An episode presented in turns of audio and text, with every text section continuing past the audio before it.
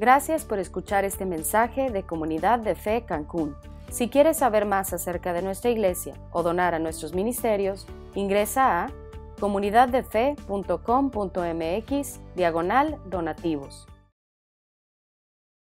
Pues estamos ya en nuestra cuarta semana en esta serie que titulamos Cinco preguntas que determinan tu destino, que ha sido nuestra serie navideña, ya que lo que hemos analizado son preguntas importantes que recibieron eh, los personajes que estuvieron involucrados en la, Navidad, en, el nacimiento de Jesús. Vimos ya eh, la pregunta que contestó María, la madre de nuestro Señor, José, los pastores, y el día de hoy eh, nos toca analizar a los reyes magos. Bueno, los conocemos en nuestra cultura como los reyes magos, son unos personajes muy misteriosos. Miren, ¿quiénes fueron estos individuos? La verdad es que no tenemos idea exactamente de quiénes fueron, eh, porque la, Biblia no nos da su identidad, ¿ok? Eh, les, conocemos en nuestra cultura como reyes magos, aunque no eran reyes ni eran magos, porque la palabra que utiliza la Biblia en griego para, llamarles es eh, magoi, que es el plural de magus, ¿no? Mago. Eh, eh, en algunas partes de la Biblia se utiliza esa palabra literalmente para hablar de magos, pero aquí el significado tiene más que ver con el conocimiento, con la ciencia. Estos hombres deben haber sido una combinación de intelectuales astrólogos, y con astrólogos me refiero a gente que utilizaba las estrellas para viajar, utilizaba las estrellas como punto de referencia, y evidentemente eran gente que tenía mucho dinero y entonces pues los definieron como los reyes magos. En realidad eran hombres sabios, por eso las traducciones más modernas de la Biblia ya no dicen magos, dicen hombres sabios.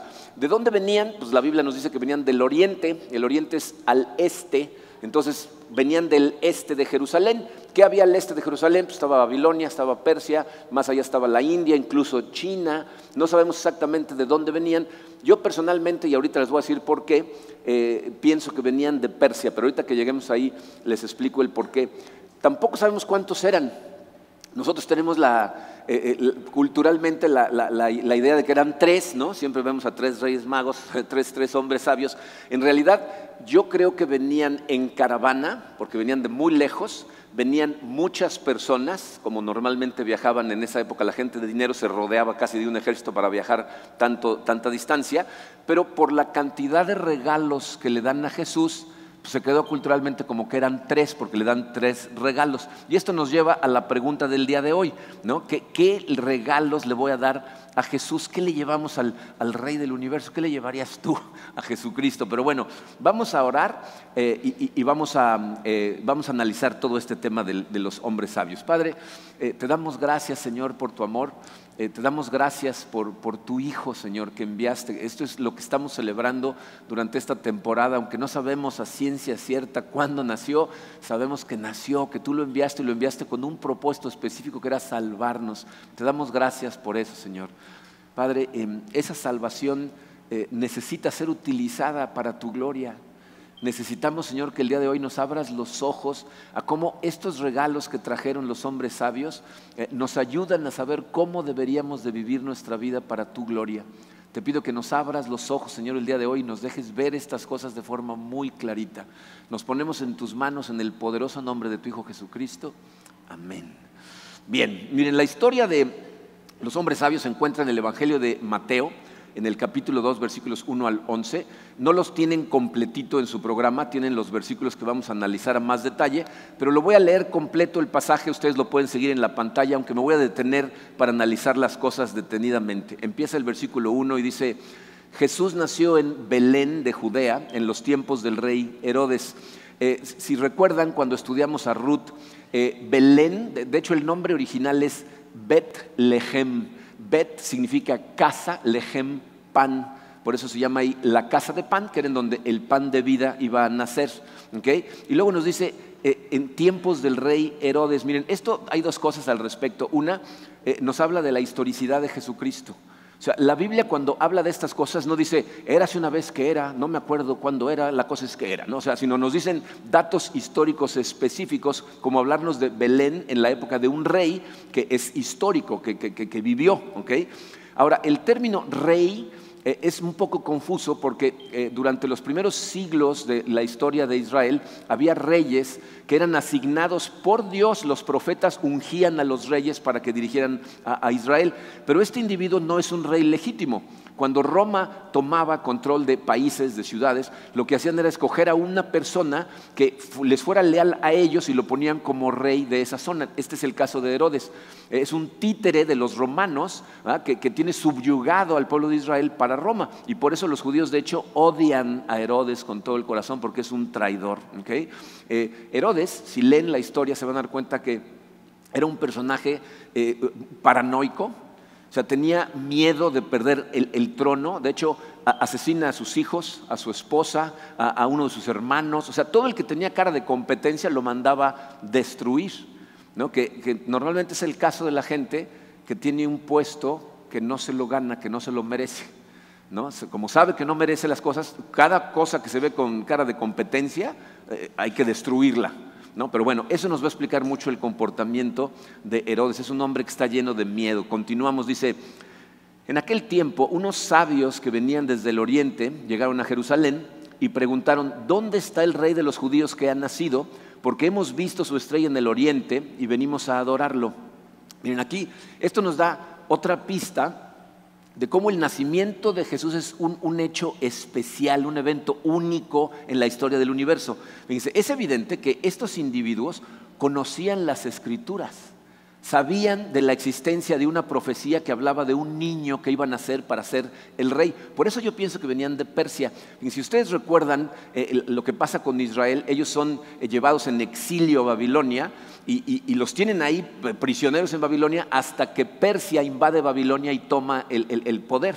Y entonces el rey de Persia le permite a los judíos que quieran regresarse a Jerusalén. Y muchos de ellos se regresan, pero muchos se quedan y de hecho esas personas evidentemente siguen estudiando la palabra de Dios, siguen estudiando las escrituras y influenciaron, como podemos ver ahí, a gente que no eran judíos, pero que aprendieron de las escrituras, aprendieron del Dios del universo, y entonces estos individuos saben de las profecías del Mesías y están esperando un Salvador. Pero además, fíjense aquí, esta gente tiene una revelación especial de Dios.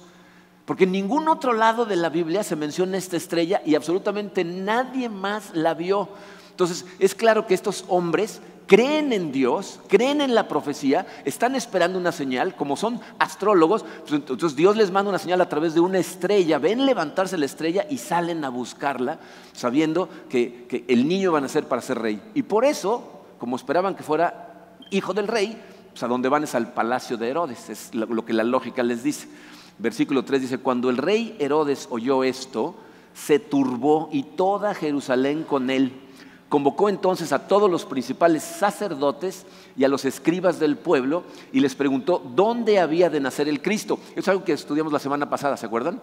O sea, hay una profecía que dice exactamente en dónde iba a nacer Jesús y esto es lo que Herodes hace, le dice a los expertos en la ley, vayan y díganme en dónde van a nacer.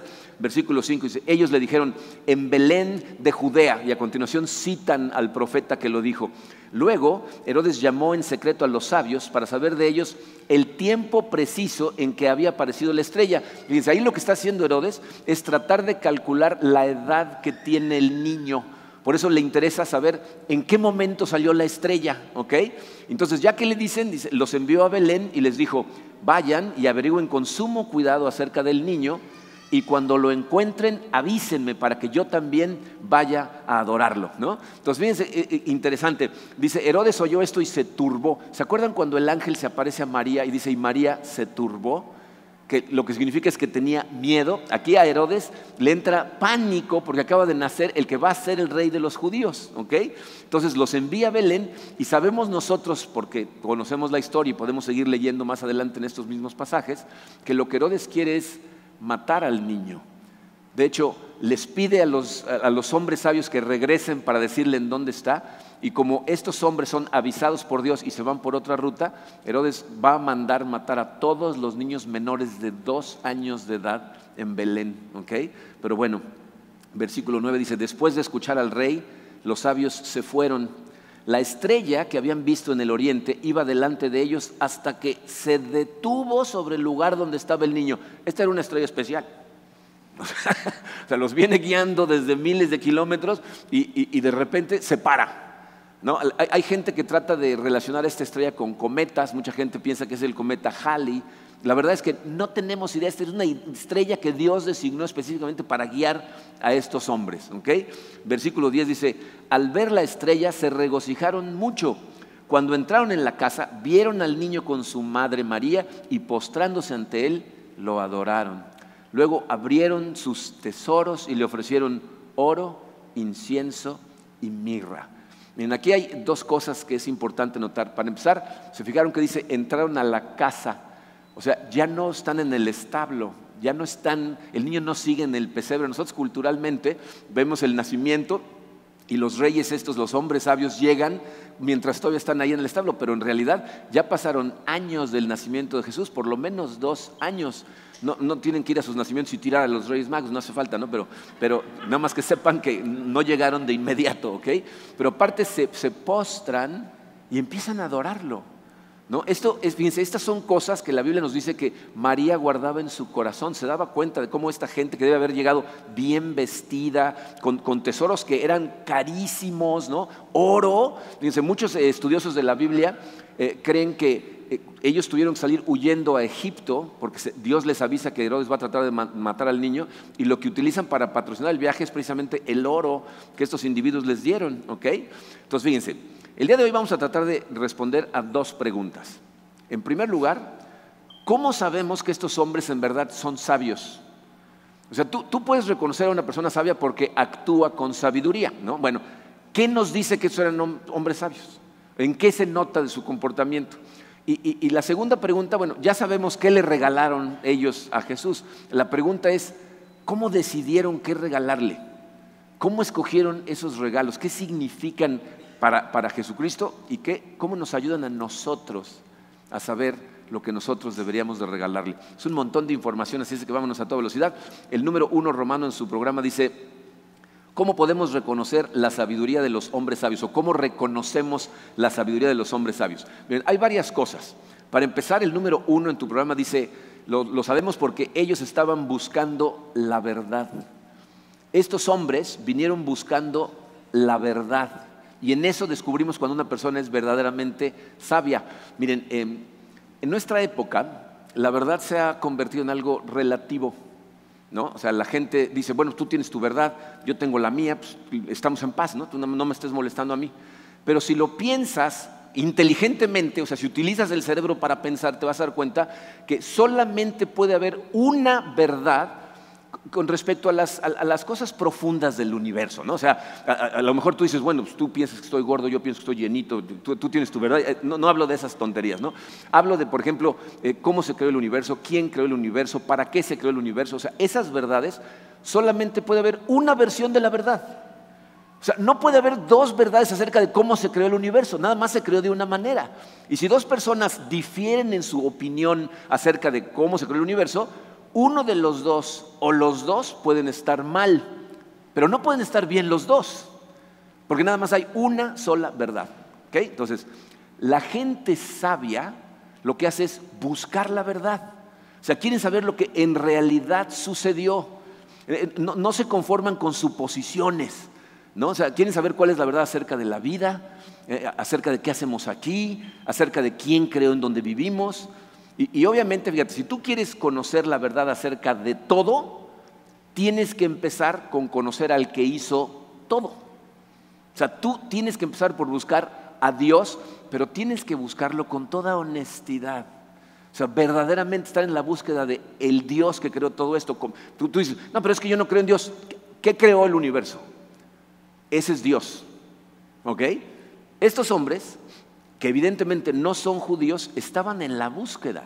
Se estaban estudiando, seguramente estaban orando y por eso Dios los ilumina y llegan buscando, dice el versículo 2, que llegan preguntando, ¿dónde está el rey de los judíos que ha nacido? O sea, llegan en la búsqueda, buscando a Jesucristo. Y miren, esta es una cosa muy interesante que yo en mi vida personalmente experimenté y lo he notado en muchísimas mentes, sobre todo eh, la, gente más analítica e intelectual que persigue honestamente la verdad. Si tú te pones a buscar a Dios, vas a encontrar a Jesucristo. porque la verdad te lleva invariablemente a Él, a Jesús. Hay eh, dos tipos de personas que yo me he encontrado a través de estos años que llevo como pastor, que ya son casi 18. Muchas veces me traen a gente para que platique con ellos acerca de lo que creen, como para ver si les ayudo a abrir los ojos. Y me he encontrado que hay dos tipos de personas en relación a la búsqueda de la verdad. Hay lo que yo llamo especuladores y hay buscadores. Son muy diferentes.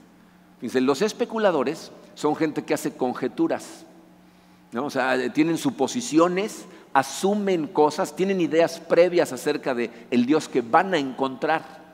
Y entonces normalmente dicen frases como, pues yo creo que Dios es, ¿no? o, yo siento como que Dios, o yo veo a Dios, ¿no? O sea, miren, con todo respeto, si tú eres una persona que no, no cree en Dios y tienes esas ideas, ¿qué importa lo que tú opines? ¿Qué importa lo que yo opine? O sea, nuestras opiniones son irrelevantes, lo que importa es cuál es la verdad. O sea, cuál es la realidad acerca de Dios. Porque mucha gente lo que hace es crear ideas acerca de Dios que son muy cómodas para ellos. Creen a un Dios que se acomoda a como ellos quieren vivir la vida. Pero eso no significa que esa idea sea correcta. Entonces necesitas saber la verdad, necesitas encontrar la verdad. He descubierto que los especuladores son gente a la que le encanta discutir muchas veces con argumentos circulares, le están dando vueltas a las cosas, se la pasan debatiendo conceptos, pero nunca toman una decisión. Simplemente discuten. ¿Por qué? Porque realmente no quieren la verdad, lo que quieren es formas de justificar el seguir viviendo la vida como ellos quieren vivirla. Ese es un especulador. Los buscadores son gente que está dispuesta a tomarse el tiempo para encontrar la verdad. Los buscadores genuinos de la verdad, fíjense, hacen lo siguiente, hacen cuestiones, o sea, preguntan, que eso está bien, hay veces que a la gente le da miedo preguntar, como que les vais a decir, ah, tú tienes dudas, todo el mundo tiene dudas, ¿no? O sea, preguntan cosas, estudian al respecto, observan cómo opera el universo y después hacen lo necesario para encontrar respuestas. Si, tú eres un buscador, es decir, si tú en este momento no te consideras cristiano y tienes dudas acerca de la Biblia, acerca de, Dios, acerca de, para qué es esta vida, qué va a pasar cuando nos vayamos, y eres intelectualmente honesto, eso quiere decir, no tienes ideas preconcebidas de lo que quieres encontrar, sino estás buscando la verdad, llegaste al lugar perfecto. Porque aquí nos encantan los buscadores, ¿saben por qué? Porque solamente la gente que busca a Dios encuentra la verdad. Tienes que estarlo buscando. Eh, Jeremías 29, 13, fíjense, Dios hablando a través de Jeremías dice, si me buscan de todo corazón podrán encontrarme. O sea, si tú buscas la verdad de todo corazón, sin ningún prejuicio, desechando todas tus ideas preconcebidas, porque tomen en cuenta que toda la gente a cierta edad en su vida ya tiene una idea acerca de Dios. Y si quieres encontrar la verdad, tienes que quitar eso de en medio y decir, ok, voy a buscar la verdad. Estos hombres eran sabios porque lo que estaban buscando es la verdad, pero no nada más eso. Número dos dice, estuvieron dispuestos a viajar cualquier distancia para encontrarla. Esta es otra característica de la gente sabia. Consideran que la verdad es algo tan importante que están dispuestos a realizar, ahora sí que con comillas, el viaje para encontrar la verdad. Porque obviamente eh, no, estamos hablando de un viaje geográfico, no es que mañana dejes tus cosas, vayas a caminar al desierto, sino que empiece a ser el viaje que es necesario hacer espiritualmente para encontrar la verdad. Yo espero que si tú estás en esa situación, verdaderamente estés dispuesto a hacer lo mismo que estas personas. Y aunque no estés en esa situación, a lo mejor tú conoces a Cristo, pero necesitas atravesar el desierto para encontrar la verdad acerca de tus relaciones, de, tu salud, de tus finanzas, de, tu vida en general, de tus problemas, de las situaciones que, que, enfrentas, del equipaje con el que vienes cargando. O sea, necesitas realizar el viaje y atravesar muchas veces el desierto, ese vacío que a veces sentimos hasta encontrar la verdad. Esto es lo que estos hombres hicieron. Fíjense, en la segunda parte del versículo 1, Mateo 2.1, dice, unos sabios que venían desde el oriente llegaron a Jerusalén. ¿Saben qué es irónico de esto? Fíjense, eh, Jesucristo nació en Belén. Belén se encuentra aproximadamente a 10 kilómetros de, Jerusalén. 10 kilómetros. Estos hombres, si venían del lugar más cercano al este, venían de Persia, viajaron 1750 kilómetros hasta llegar a Belén. Fíjense, 1750 kilómetros. A 10 kilómetros de Belén, en, en Jerusalén, estaban la mayor parte de los expertos en la ley que estudiaban las profecías esperando al Mesías, a 10 kilómetros. Pero no fueron a buscarlo. O sea, estas personas teniendo todo el conocimiento que necesitaban para, para, verlo, estudiaban las escrituras, ninguno de ellos fue a buscarlo. ¿Por qué? Porque estaban muy cómodos con su vida. Ellos no estaban buscando realmente al Salvador y por eso cuando se les presentó ni lo reconocieron. Y esa es una lección para todos nosotros, porque si tú no estás buscando diariamente a Jesús en todo lo que hay a tu alrededor, se te va a presentar enfrente y no lo vas a reconocer, no lo vas a conocer. Estos sabios viajaron por meses hasta encontrar la verdad. O sea, se tomaban en serio la búsqueda de la verdad y espero que tú lo tomes con la misma seriedad. Adicionalmente, número tres, dice, no se detuvieron hasta que conocieron a Jesús y esto es lo que los hace todavía más sabios. Si tú eres un buscador, y quieres actuar de la manera más sabia, tienes que seguir y seguir y seguir hasta que tengas un conocimiento personal de ese Salvador que Dios envió al mundo. En el versículo 11, Mateo 2, dice, cuando entraron a la casa, vieron al niño, o sea, posaron sus ojos sobre el rey del universo que estaba con su madre María. ¿Ya conociste tú a Jesús? Si, si, no lo conoces, mi esperanza es que hoy mismo lo conozcas, pero si no lo has encontrado, no te detengas, no detengas la búsqueda. Miren, les voy a decir cómo normalmente suceden estas cosas. Generalmente llega un momento en la vida de la gente, muchas veces sucede cuando pasamos de adolescentes a adultos, pero hay veces que pasa tiempo después, en mi caso a mí me pasó años después, pero llega un momento en donde algo sucede, a, veces son circunstancias externas, pero hay veces que es simplemente un momento de claridad en donde tú empiezas a hacerte preguntas profundas. ¿Qué hago aquí? ¿Cuál es el propósito de todo esto que hago todos los días? por qué la vida? ¿Qué va a pasar cuando termine mi vida? Entonces empezamos a preguntarnos esas cosas. Eh, y muchas veces, antes de empezar o de aferrarnos a continuar la búsqueda, las responsabilidades y las cosas que suceden en la vida empiezan a distraernos. Nos casamos, tenemos hijos, tenemos que proveer, la, vida se empieza a llenar de estrés y somos tan distraídos que en algún momento dejamos de pensar en eso. O pensamos, no, esa era cosa de cuando estaba chavo, ah, y dejas de buscar. Y eso no es sabio. ¿Saben qué es lo triste del caso? Dios puso en nosotros la necesidad de buscarlo. La Biblia dice que Él puso en nosotros el conocimiento de la eternidad en Eclesiastés 3.11 y por eso nosotros tenemos la necesidad de buscarlo. Es una especie como de brújula que te empuja a la verdad, a la, verdad de, de Jesucristo, a la verdad de quién es Dios. Y encontrar esa verdad Tener e, e, e, ese conocimiento en tu corazón lo que hace es satisfacer a tu corazón. Entonces, cuando detenemos la búsqueda porque nos distraemos, nos estamos condenando a una vida de un vacío en el corazón que es impresionante. Por eso, no importa cuánto más logras en otras áreas de tu vida, ese vacío sigue. Tú, tú sigues necesitando más porque lo que necesitas es a Él, a Jesús. Estos hombres eh, no solo eran buscadores de la verdad, estuvieron dispuestos a atravesar el desierto que fuera necesario atravesar hasta encontrarlo. Pero además, fíjense, muy importante el número cuatro, fueron a Él por las razones correctas. Se estaban buscando a Jesús, pero por las razones correctas. O sea, yo, te preguntaría a ti, ¿por qué buscas a Jesús? ¿No? ¿Por qué buscas la verdad? Ellos, fíjense lo que dice el versículo 2, porque hemos visto su estrella en el oriente y venimos a adorarlo. O sea, ellos buscaban la verdad para darle su lugar adecuado, ¿no? Buscaron al niño que nació para ser rey, para adorarlo y darle el lugar que él merece en sus vidas. Bien, es, muy triste que la gran mayoría de la gente busca a Jesús por las razones equivocadas. O sea, buscamos a Jesús ah, cuando, eh, eh, eh, estamos en problemas, cuando necesitamos algo. O sea, no lo buscamos para amarlo o adorarlo, sino, sino más bien para usarlo que queremos los efectos secundarios de la relación con Jesucristo, no a Jesucristo. Miren, yo creo que lo que confunde es que Jesucristo más de una vez dijo, pide y se te dará. Entonces la gente piensa que pues, seguir a Jesucristo es cuestión nada más de qué le pedimos.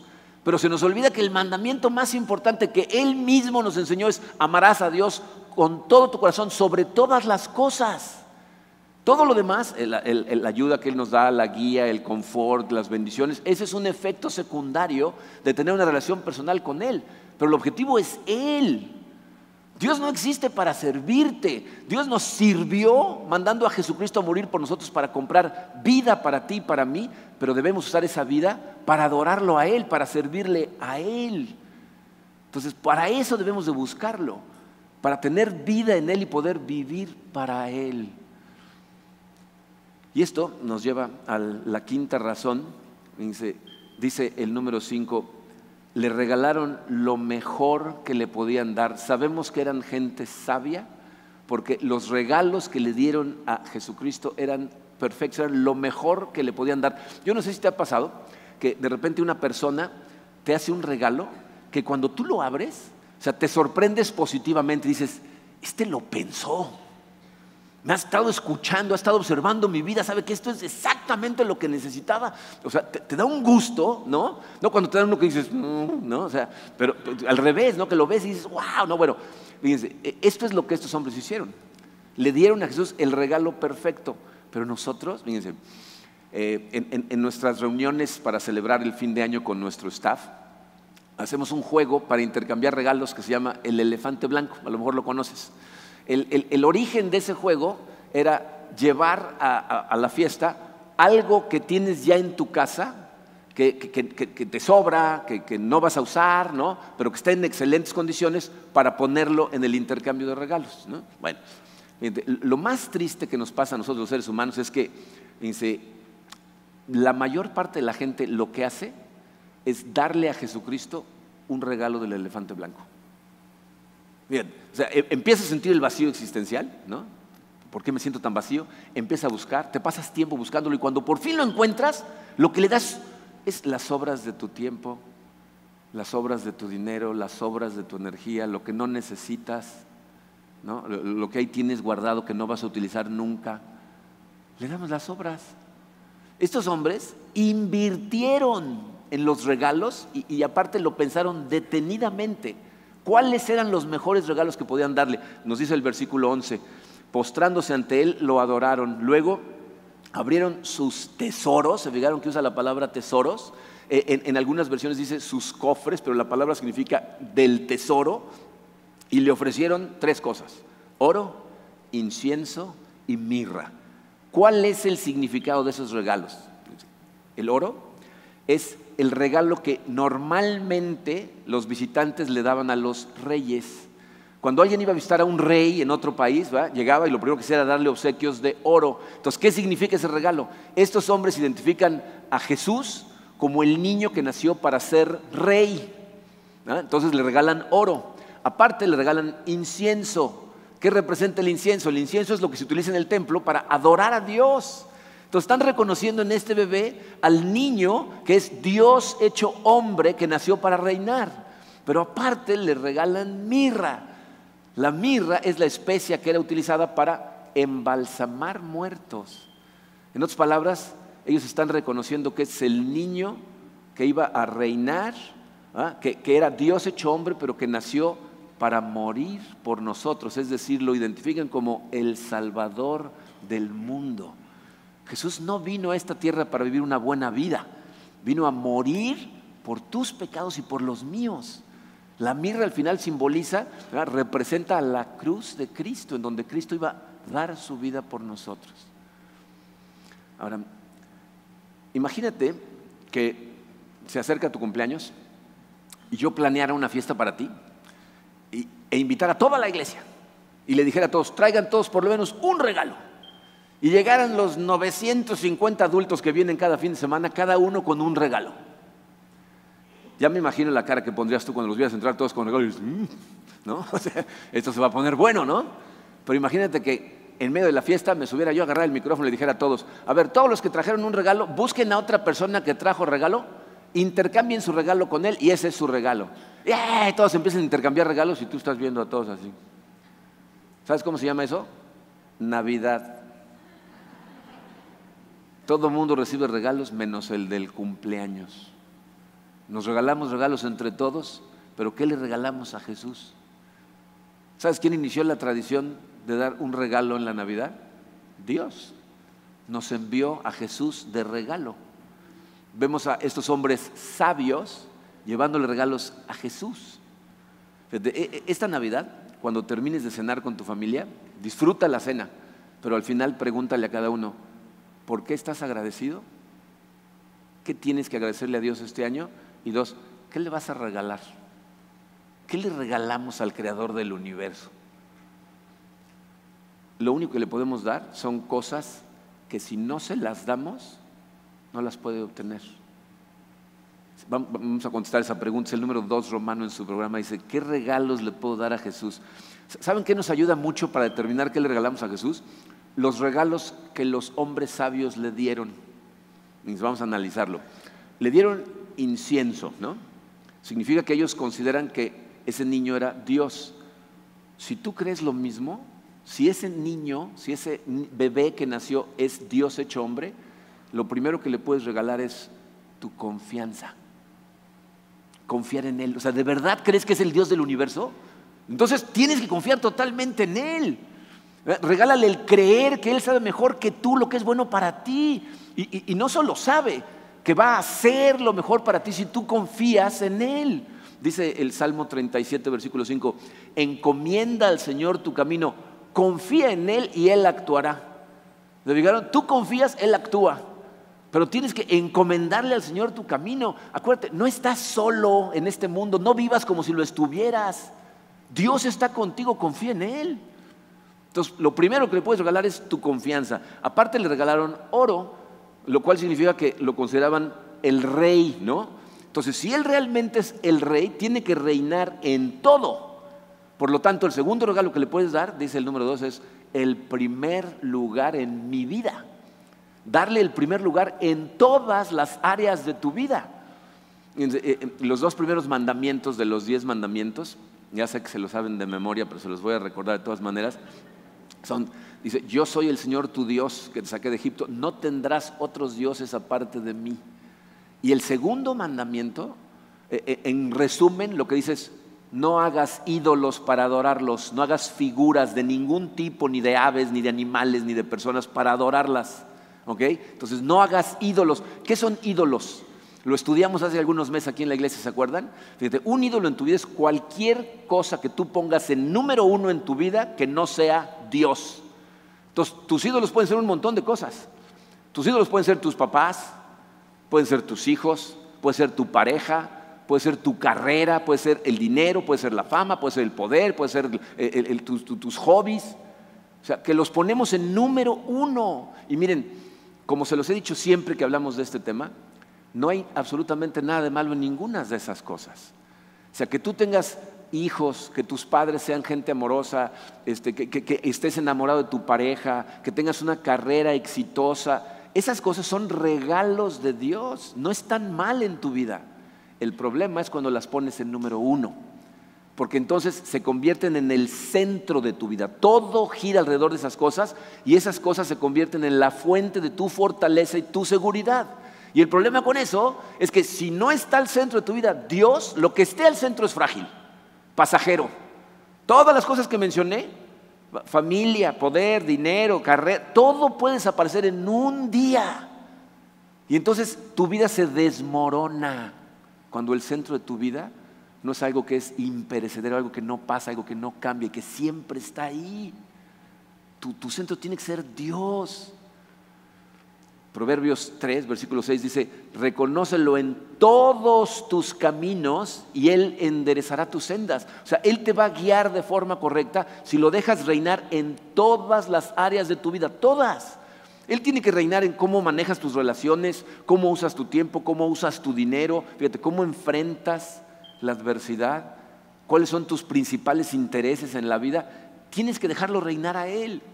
Miren, Jesucristo eh, de alguna manera resumió todo este punto con un versículo que es muy conocido y nos dice todo esto de jalón. Fíjense, Mateo 6:33 dice, más bien, busquen primeramente el reino de Dios y su justicia y todas estas cosas les serán añadidas. Fíjense, ¿qué significa? Dice, busquen primeramente, significa ponlo en número uno en todo el reino de Dios, el plan de Dios, su propósito para tu vida, su justicia, el tipo de persona que Dios quiere que sea y todas estas cosas, todas las cosas que necesitas, que es algo importante recordar. Dios te da tus necesidades, no tus necedades. Entonces, todo lo que necesitas, ¿qué dice ahí? Serán añadidas, en otras palabras, provee. Pero tienes que dejarlo reinar. Él tiene que ser el rey. Y por último, le dieron mirra, lo cual significa que lo reconocemos como el niño que nació para morir por nosotros, es decir, nuestro Salvador. Y entonces lo que le podemos regalar es nuestro corazón. Tú le puedes dar tu corazón. Piensa como ninguna de estas tres cosas Jesús las puede recibir a menos que tú se las quieras dar. Dios, Jesucristo hecho hombre, es tu Salvador, merece toda tu adoración y todo tu amor. Dice, ¿qué significa tu corazón? Fíjate, tu corazón representa las cosas que verdaderamente amas, lo que más valoras, lo que atesoras. Jesucristo dijo en Mateo 6:21, porque donde esté tu tesoro, ahí estará también tu corazón. Aquello que realmente atesoras, ahí está tu corazón. Fíjate cómo cuando, cuando tú inviertes en algo, cuando las cosas te cuestan, las valoras, ¿no? Cada vez que oigo pasar un coche por un tope así, ¿no? Volteo y el coche está lleno de logos por todos lados. Obviamente es un coche de la empresa, no es su coche. No le costó. Porque cuando el coche te cuesta, lo cuidas, ¿no? Lo, lo valoras, ¿no? Porque invertiste en él. Pues eso es exactamente lo mismo que hicieron estos hombres sabios. Invirtieron sus recursos en Jesucristo. Invirtieron tiempo, invirtieron su dinero, de hecho se jugaron la vida cruzando el desierto hasta encontrarlo. Miren, esto es una cosa que eh, necesitas entender de forma muy clarita y me gusta eh, explicarla cada vez que hablo de la importancia de darle tus recursos a Dios.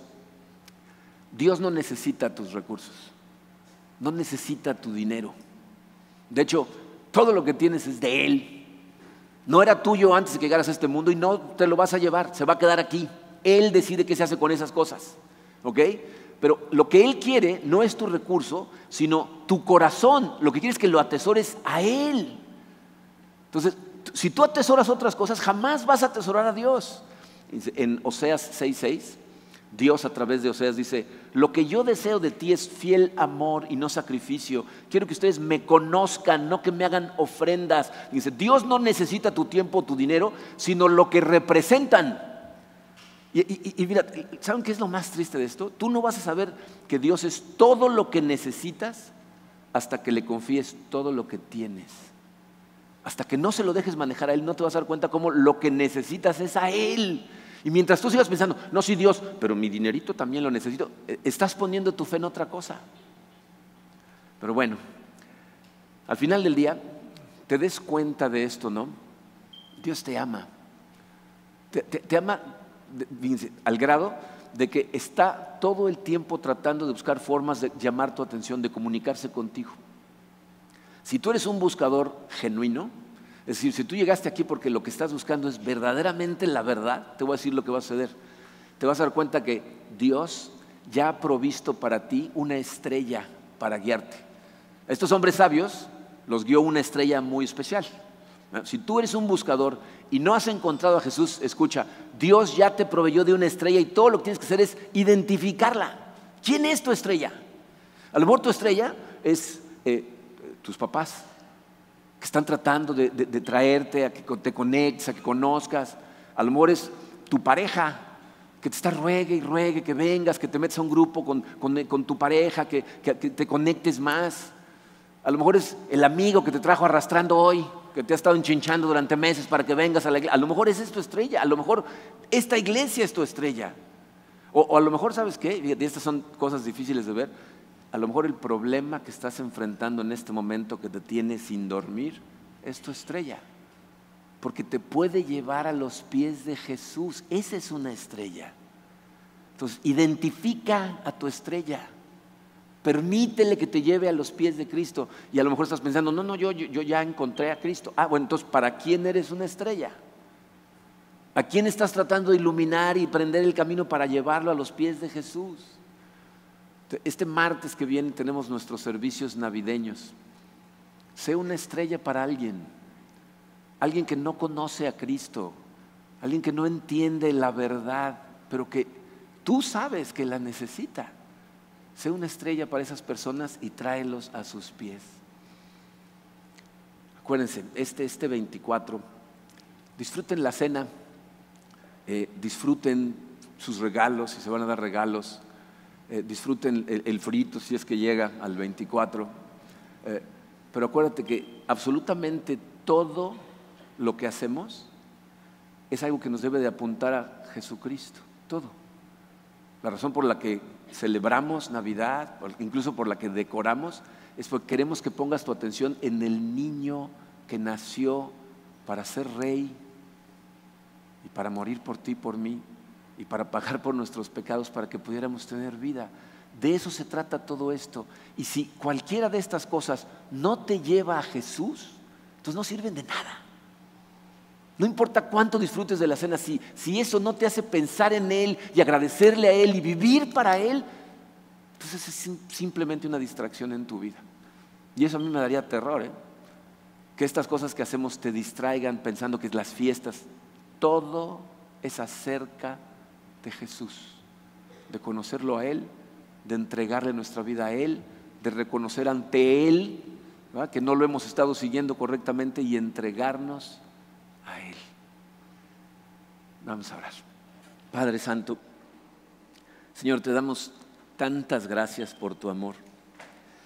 Creo, Señor, que para la mayor parte de las personas que vivimos en este mundo, tu amor es incomprensible, Señor. El siquiera pensar en que tú estuvieras dispuesto a hacerte hombre, a hacerte un bebé, para vivir una vida de pobreza, y después de sufrimiento total y una muerte espantosa en la cruz para darnos vida es algo que no podemos comprender. Pero te damos gracias por ello, Señor. Te damos gracias y queremos ponernos en tus manos. Ayúdanos, Señor, a actuar como esos hombres sabios lo hicieron, a buscarte a ti porque sabemos que eres la verdad y a buscarte hasta encontrarte, Señor. Ayúdanos a buscarte por las razones correctas, Padre, para adorarte para darte el primer lugar en nuestras vidas, para permitirte reinar totalmente en nuestro corazón.